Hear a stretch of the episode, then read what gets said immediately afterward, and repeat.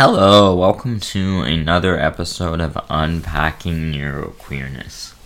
In this episode, I wanted to talk a little bit about auditory processing differences and sensory processing differences amongst autistic people. Uh, this can also apply in some way to ADHD, but I'll be focusing on autism today. How how um auditory processing differences and sensory processing differences uh, play a role in the autistic experience and um, why uh, a little bit of background as to why um,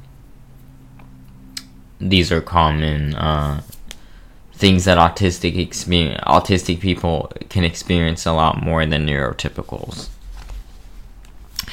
Anyways um, so basically, this is something it is that is uh, processing delays are something very common among autistic individuals, and I, I can give examples of how I've experienced this throughout my life where I seem to kind of um, always be a little bit behind in in a conversation particularly if it's a day that I'm more tired than I'm more overstimulated. Um I'll I'll have a hard time absorbing and processing everything someone is saying to me and taking it in and really processing it. Um, it'll take me longer than uh, most people that I observe around me, and this has been an experience for a while. And so I've never really, um, I had never really dug into it and acknowledged it and realized and then acknowledged that it is indeed a part of the autistic experience because, of course, you know, as I mentioned before on this podcast, I've had um, my autism diagnosis for 14 years now. I got it when I was 16. But I didn't know a lot of things regarding um, sensory processing and stimming uh, and so many other things. Sensory processing is one of those things. And um, now it, it makes a lot more sense, and I've just uh, read that there uh, there was a study that came out recently from uh, a co-study in between Case Western Reserve University and the University of Toronto. Uh, the neuroscience departments in those at those universities found that the brains of autistic children generate more information even at rest. Uh, so the so um, just imagine this: even when when the brains of autistic children are at rest, they generate forty two percent more information than the brains of neurotypical children. So, and you can so you can imagine uh, why it's also harder to process things from an autistic um, person's standpoint because the autistic brain is processing so much more information on average and this can of course 42% is an average so it can be even higher than that. Because I, I, certainly feel like my brain is processing a lot of information. It does not slow down. Like i don't because uh, um that's why certain like meditation techniques and exercises can be really difficult for autistic and adhd individuals is because our brains cannot really slow down. Like myself, I'm having, I'm constantly having thoughts in my head, and um, I'm jumping from one thought to the next, and I can't. It would be nice if I could really um, be able to slow down and not have any thoughts, but I've experienced that it is difficult for me to do that because my brain is naturally just um, processing so much information and, and running at such a high speed.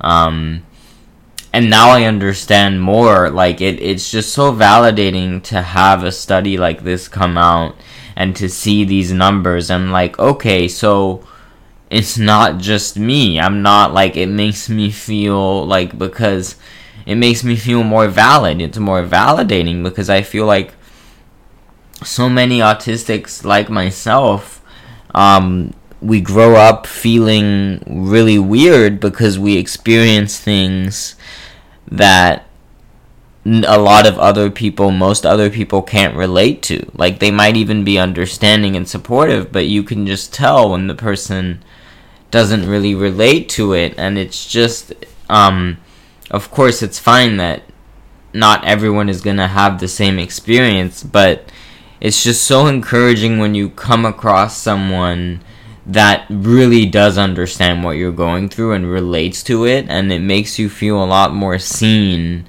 and it makes you um it makes you realize that like for me it certainly made me realize that I'm not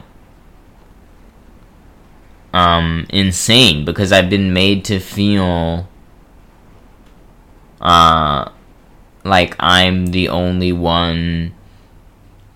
I- I've been made to feel like an outlier a lot in life when I felt like I was the only one that saw a certain thing a certain way. And so it just makes so much sense to me. Like, it's so validating to see this. And it's like, oh, okay, this is a real, actual thing amongst autistic individuals. Um, because it's, it's, I know that I had, I had heard about this already from other autistic individuals, but it's really nice to see it um, validated like in a study because I still feel like there's a lot of gaslighting that goes on in society when it comes to uh, autistic people speaking about their experiences. There's still uh, people don't give our lived experiences as much weight as they give medical studies.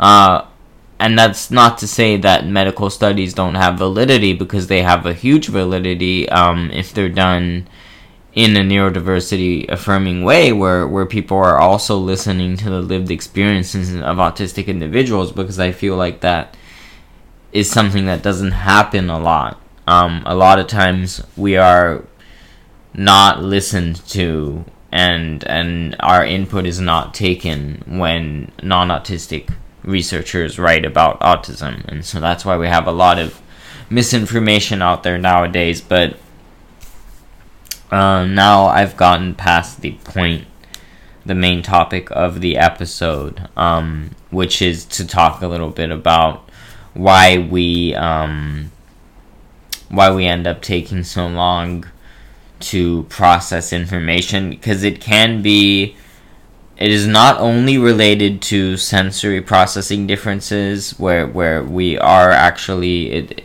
slower to process information, but it's also I think it's a combination of that and the fact that our brains naturally process more information by default, so therefore there's more to process regardless, even if we didn't have a slower processing speed. Um, so that's just some uh, interesting information to have. Um, once again, it's a study from Case Western Reserve University and University of Toronto, um, a neuroscience study that came out. Uh, I believe relatively recently, but I'm just uh, I could be wrong, because I'm sure this. I know there've been a lot of studies on on um, brain activity and such for, for a long time, but that's a, an interesting one to talk about. Uh, anyways, I have a lot more episodes coming soon. I have uh, many different topics planned, including a review of the latest uh, Autism Jubilee uh, YouTube video debate that came out, which features autistic young adults, uh, neurotypical young adults, uh, parents of autistic young adults. Um, there there is a good mix of people in there. I did I do wish that we had seen uh, a late diagnosed um, young adult person, but that is for that video. I'm going to do a full review, a co-review uh, of that video. I'm planning a co-review with my friend X. Um, potentially in the next couple weeks. Um, I will I will keep everyone posted on that. I also have more uh, episodes coming out soon. Um, so once again, uh, thank you for listening. I hope you enjoyed this episode, and I'll see you all next time.